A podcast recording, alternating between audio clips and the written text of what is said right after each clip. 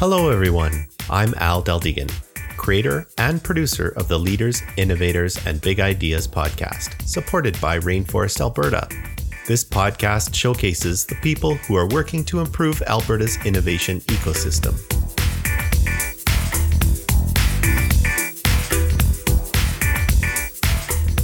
This episode is hosted by Peter Beaudoin, Peter manages strategy and partnerships for an innovative alliance of energy companies committed to reducing environmental impacts through collaborative R&D efforts. Peter worked for more than 20 years in Asia, building and investing in a variety of businesses. His most recent role outside of Canada was with the World Wildlife Fund, where he was the chief executive officer of WWF China, based in Beijing. Prior to that, Peter lived in Hong Kong for 15 years working in the technology industry. Let's hang out with Peter and his guest, Julie Hawco. Peter, the mic is yours. Thanks, Al. Hi, my name is Peter Beaudoin, and I'll be your host of today's Rainforest podcast. Today's guest is Julie Hawco. She's the creator of the STEM Moms Project. So, firstly, Julie, welcome to the show. Thanks, Pete. I'm really excited to be here. It's interesting. I'm excited as well because one of the first times we we met, um, you were starting a new role, and you just identified in a way the early seeds of the STEM Moms project. So I'm really excited to look, to, you know, to hear about your journey so far. So on that, let, let's start off with tell us a bit about the STEM Moms project and what were you looking to address? So, a bit about me, I guess. I'm an engineer. I work in the energy industry. I've been working about 15 years. Uh, I'm also the mom of two children, ages four and seven. And I always tell uh, people that as a woman in STEM, I never ever felt disadvantaged until I became pregnant. And uh, it set off, I guess, a series of happenings that was through no fault of anybody, not an organization, not a manager. It was just a lot of cracks in a system that I felt that I was falling through. And I felt really unsupported as a mother in a male dominated space. Initially, I thought maybe it was something that was for me personally. Uh, but the more and more women in my network that I spoke to, I started to realize that a lot of people felt similar. Um, and so it was kind of like a little bit of an itch that I wanted to scratch and, and dig into and see is there something there. And then I started to learn about the issue of retention for mid career STEM women. And so there's a lot of talks on, you know, a pipeline and if there's a lot of women uh, to feed pipelines to leadership positions and they're finding there's not. And I wanted to understand is it in some way connected to parenthood? So, can you tell us a little bit about the process you did to sort of throughout? Because, in a way, it was when we talked last time, you were just, it was a concept and you went through the, over the course of a year, you developed the project. So, tell us about what, what did it involve? So, really, it started out with a LinkedIn post. I put on LinkedIn one day, hey, this is a project or this is an idea for a project that I have, and I really want to dive into it. Is anybody interested?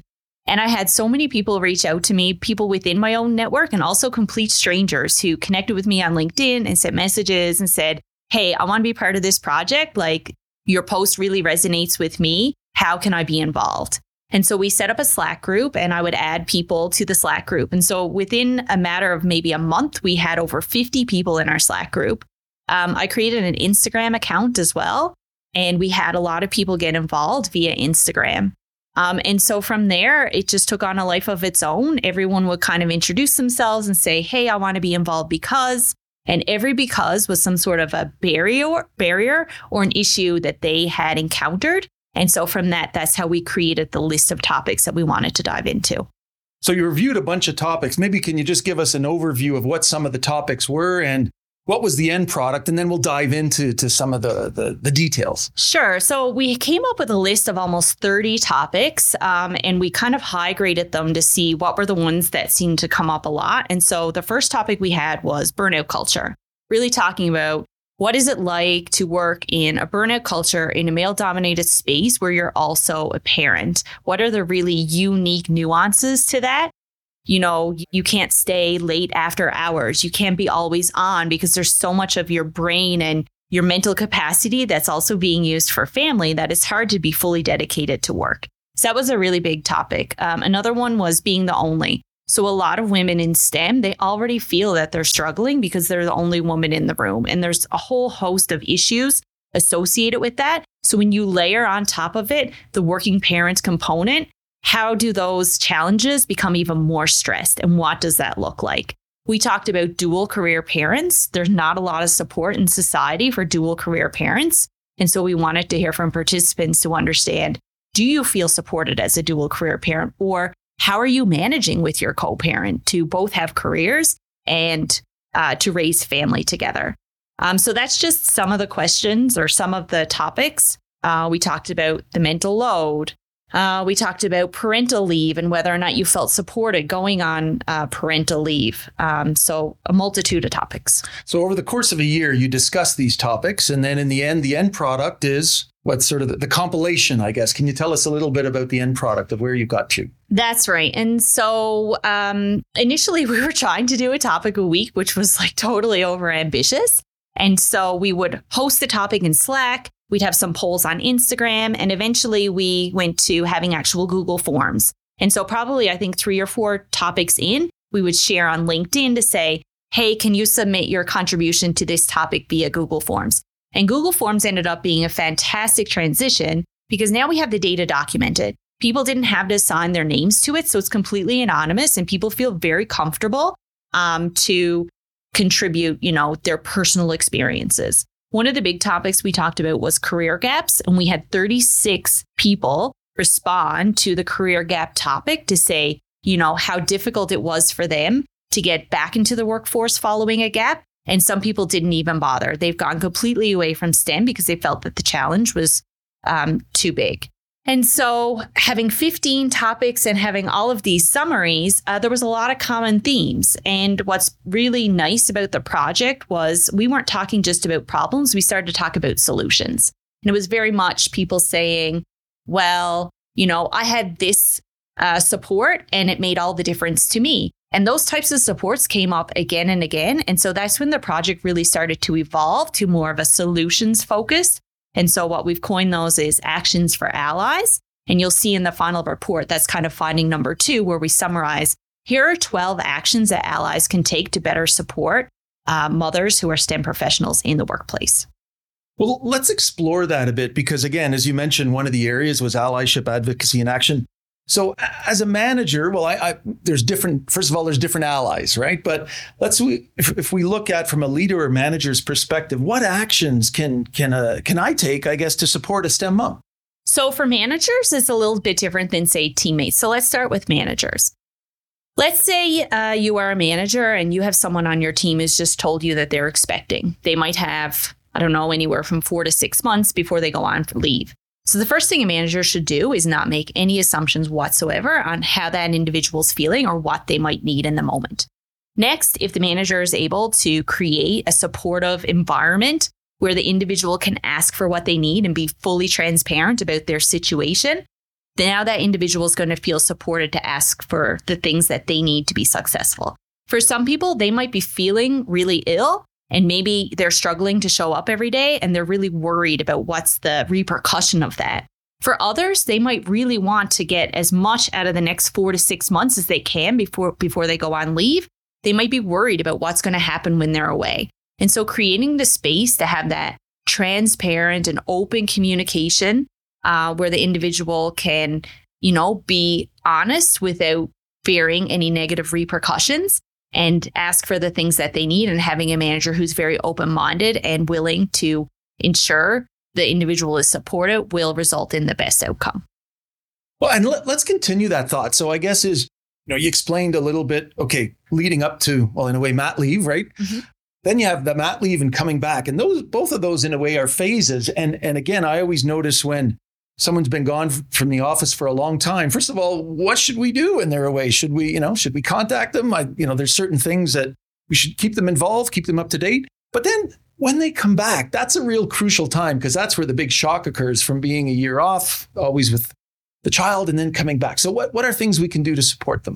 And so you really hit the nail on the head there. There's three real important phases. It's that before you go on leave, while you're on leave, and then following leave. And so, again, continuing with the theme of the open, transparent communication, a manager and teammates will want to check in with the individual to say, well, how do you want to be connected while you're off? Do you want to be invited? Do you want to be included on team emails? Would you like to, to call into our team meetings from time to time just to catch up? that's that's a really positive um, way for managers and teammates to include the individual who was off. Some people will want to have no contact whatsoever, and they might want to completely unplug for that period of while they're on leave. There's others who will incredibly miss being involved in the day to day. And it's those daily emails and updates and team meetings that makes them feel like they're still part of the team and part of the organization. And every individual is different. And so it's up to the manager and the teammates to check in and to ask those questions, offer the invite. Maybe the invite won't be accepted, but it's better to be offered than to not be offered. Yeah. So then let's okay, so then that's the when they're away. So let's talk about returning from leave. Again, from that's a transition from being away for an extended period of time and then coming back. How how should a manager support a STEM moms in that in that situation? So this is a great question, Pete. And personally, in the last seven years, I've had uh, two maternity leaves, and I've also started um, roles at two new companies more recently. And uh, the contrast was drastically different between the two, right? When you are returning from parental leave, it's often assumed, well, you know everyone and you know what's here. And there's not a lot of effort, not always, but there's often not a lot of effort put into onboarding and making sure that you're getting everything that you need and that you know what your roles and your responsibilities are, especially if you're coming back into the same role. And for some people, it's fine and that works out okay. But for others, things can change quite a bit when you're away. And so, what I have found is being a new employee, there's a lot of effort put in to make sure everything is ready for your first day, that your desk is set up and that you know who you're reporting to. Um, even more recently, I, you know, was connected for coffees with various people that I would be working with so I could hit the ground running and get up to speed.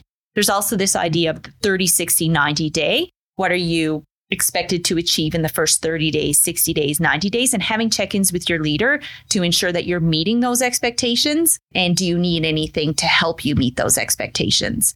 And so my personal experience on leaves was I did not really have that type of an onboarding back into uh, the workplace. And I think if managers could view parental leave re onboarding the same as they do new hires, it would probably be a lot more successful. Okay, that's interesting.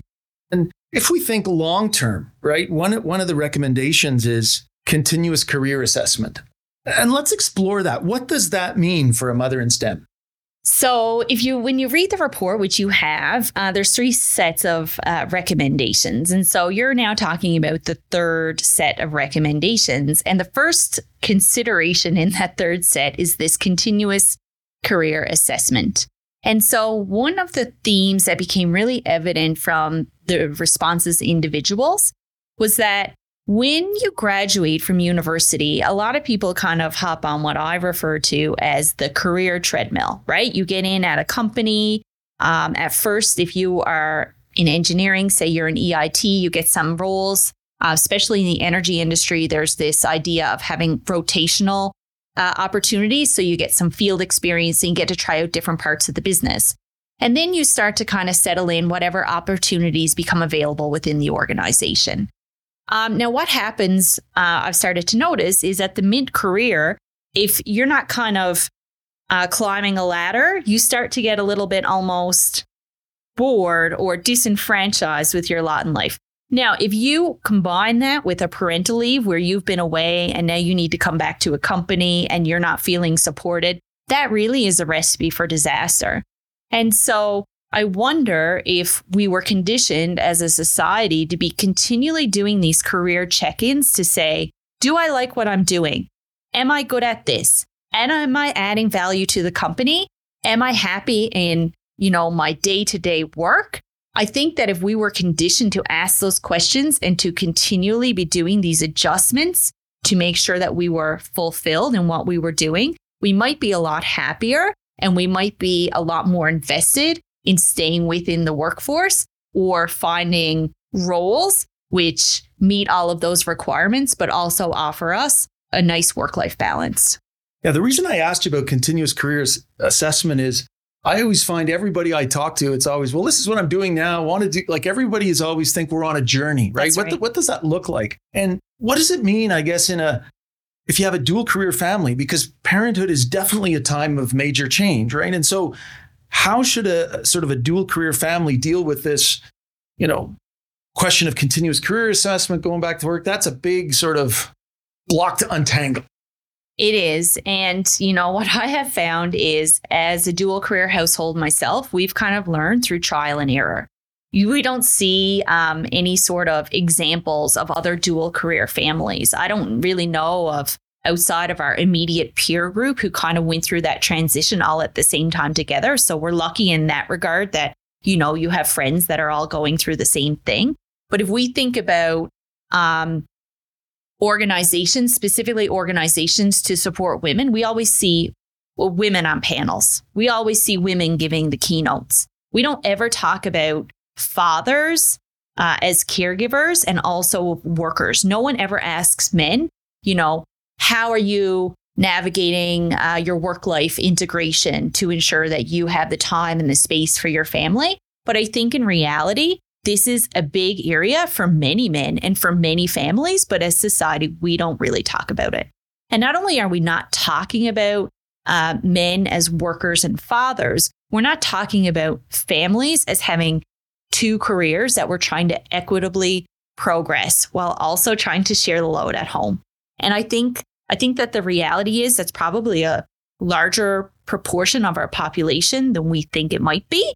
Um, and I also think it's an underserved population. And I can't help but wonder if we treated workplaces as more family friendly and men felt more comfortable to bring their fatherhood selves into the workplace, the positive effects that that might have for women.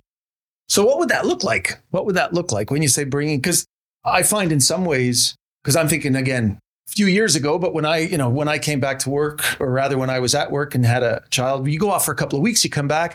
But there was this, oh yeah, you know, Pete's a new dad, and you get there's a little bit of, you know, time given, etc. But very quickly that ramps back up. It does, it goes away very quickly. So I'm thinking, what would that look like?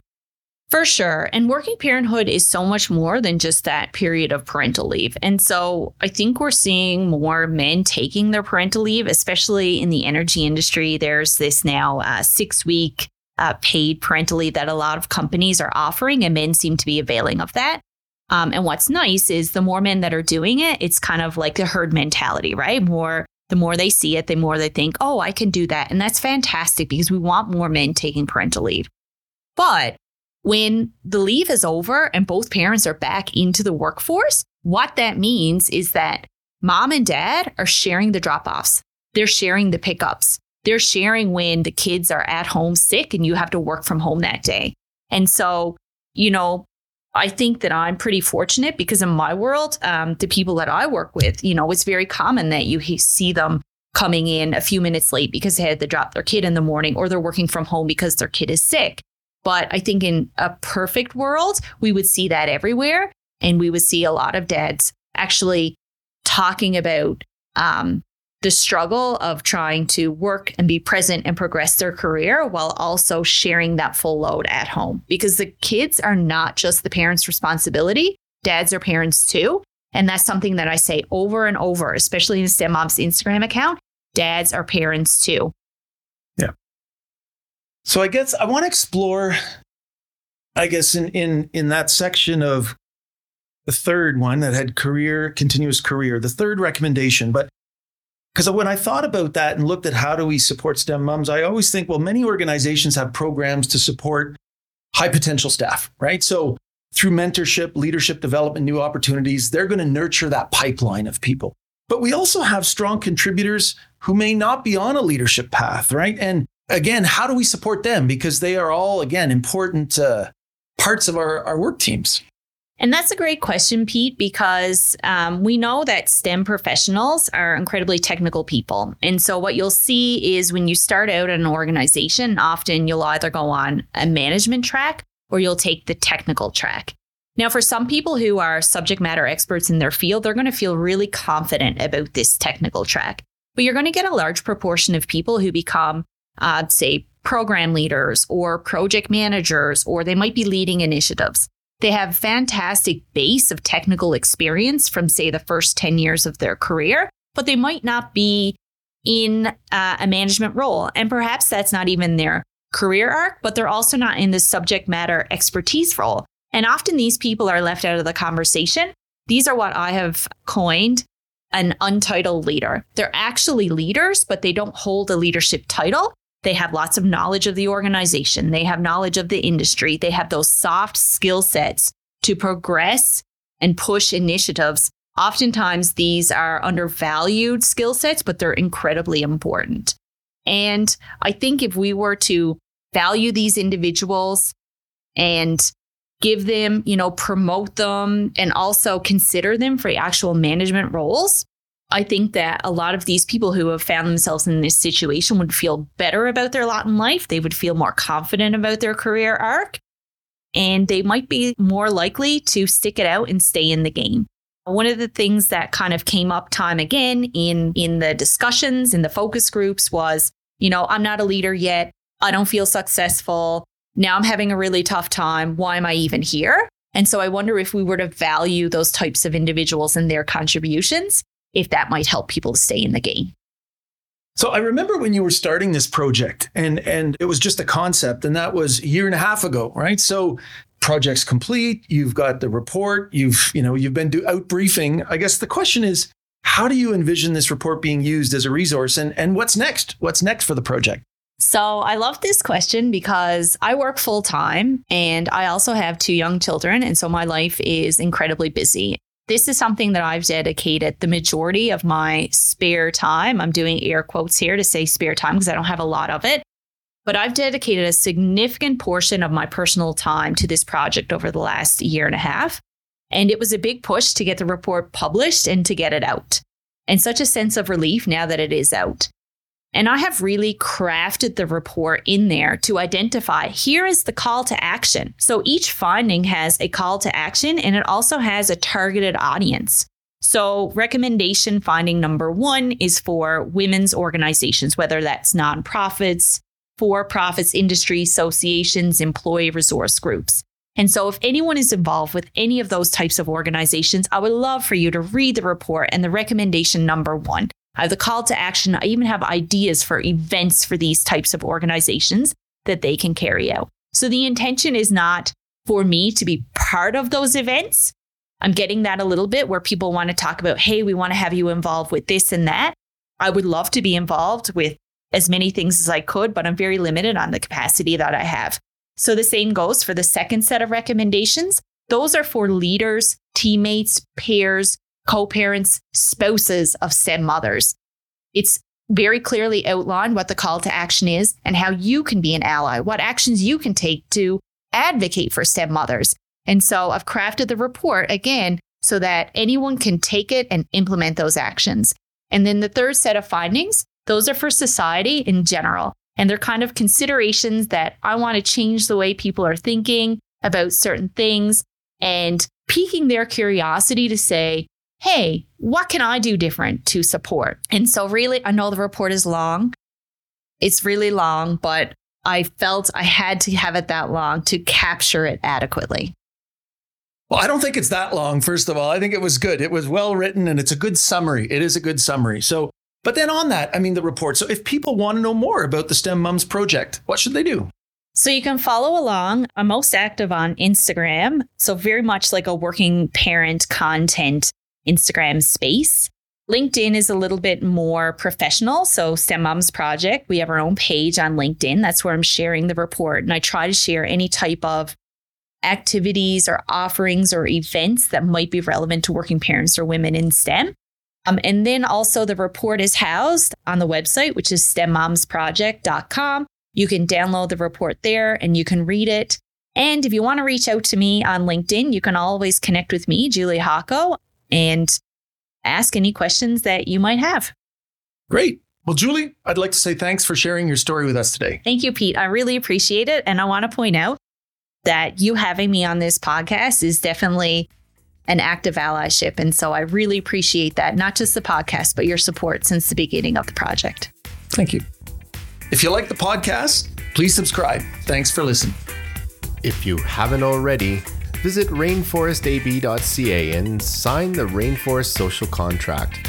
Become part of the inclusive, silo busting, sector agnostic, all industry open sourced, ego shrinking, ecosystem building, entrepreneur focused, wide open social barrier smashing community known as Rainforest Alberta. This episode was brought to you by New Idea Machine. NIM helps new software developers, UI UX designers, and product managers gain mentored hands on industry experience. And at the same time, we provide companies with risk free tech talent. Definitely a win win win situation. Visit newideamachine.com for more information. Music for the show was created by Tony Deldegan. Please be sure to share this episode with everyone you know. Also, don't forget to come by and say hi at the next Rainforest event. Let us know what you think of this podcast. If you're interested in being either a host, sponsor, or a guest of the show, send me an email at rainforestpodcast at gmail.com. Thanks for listening.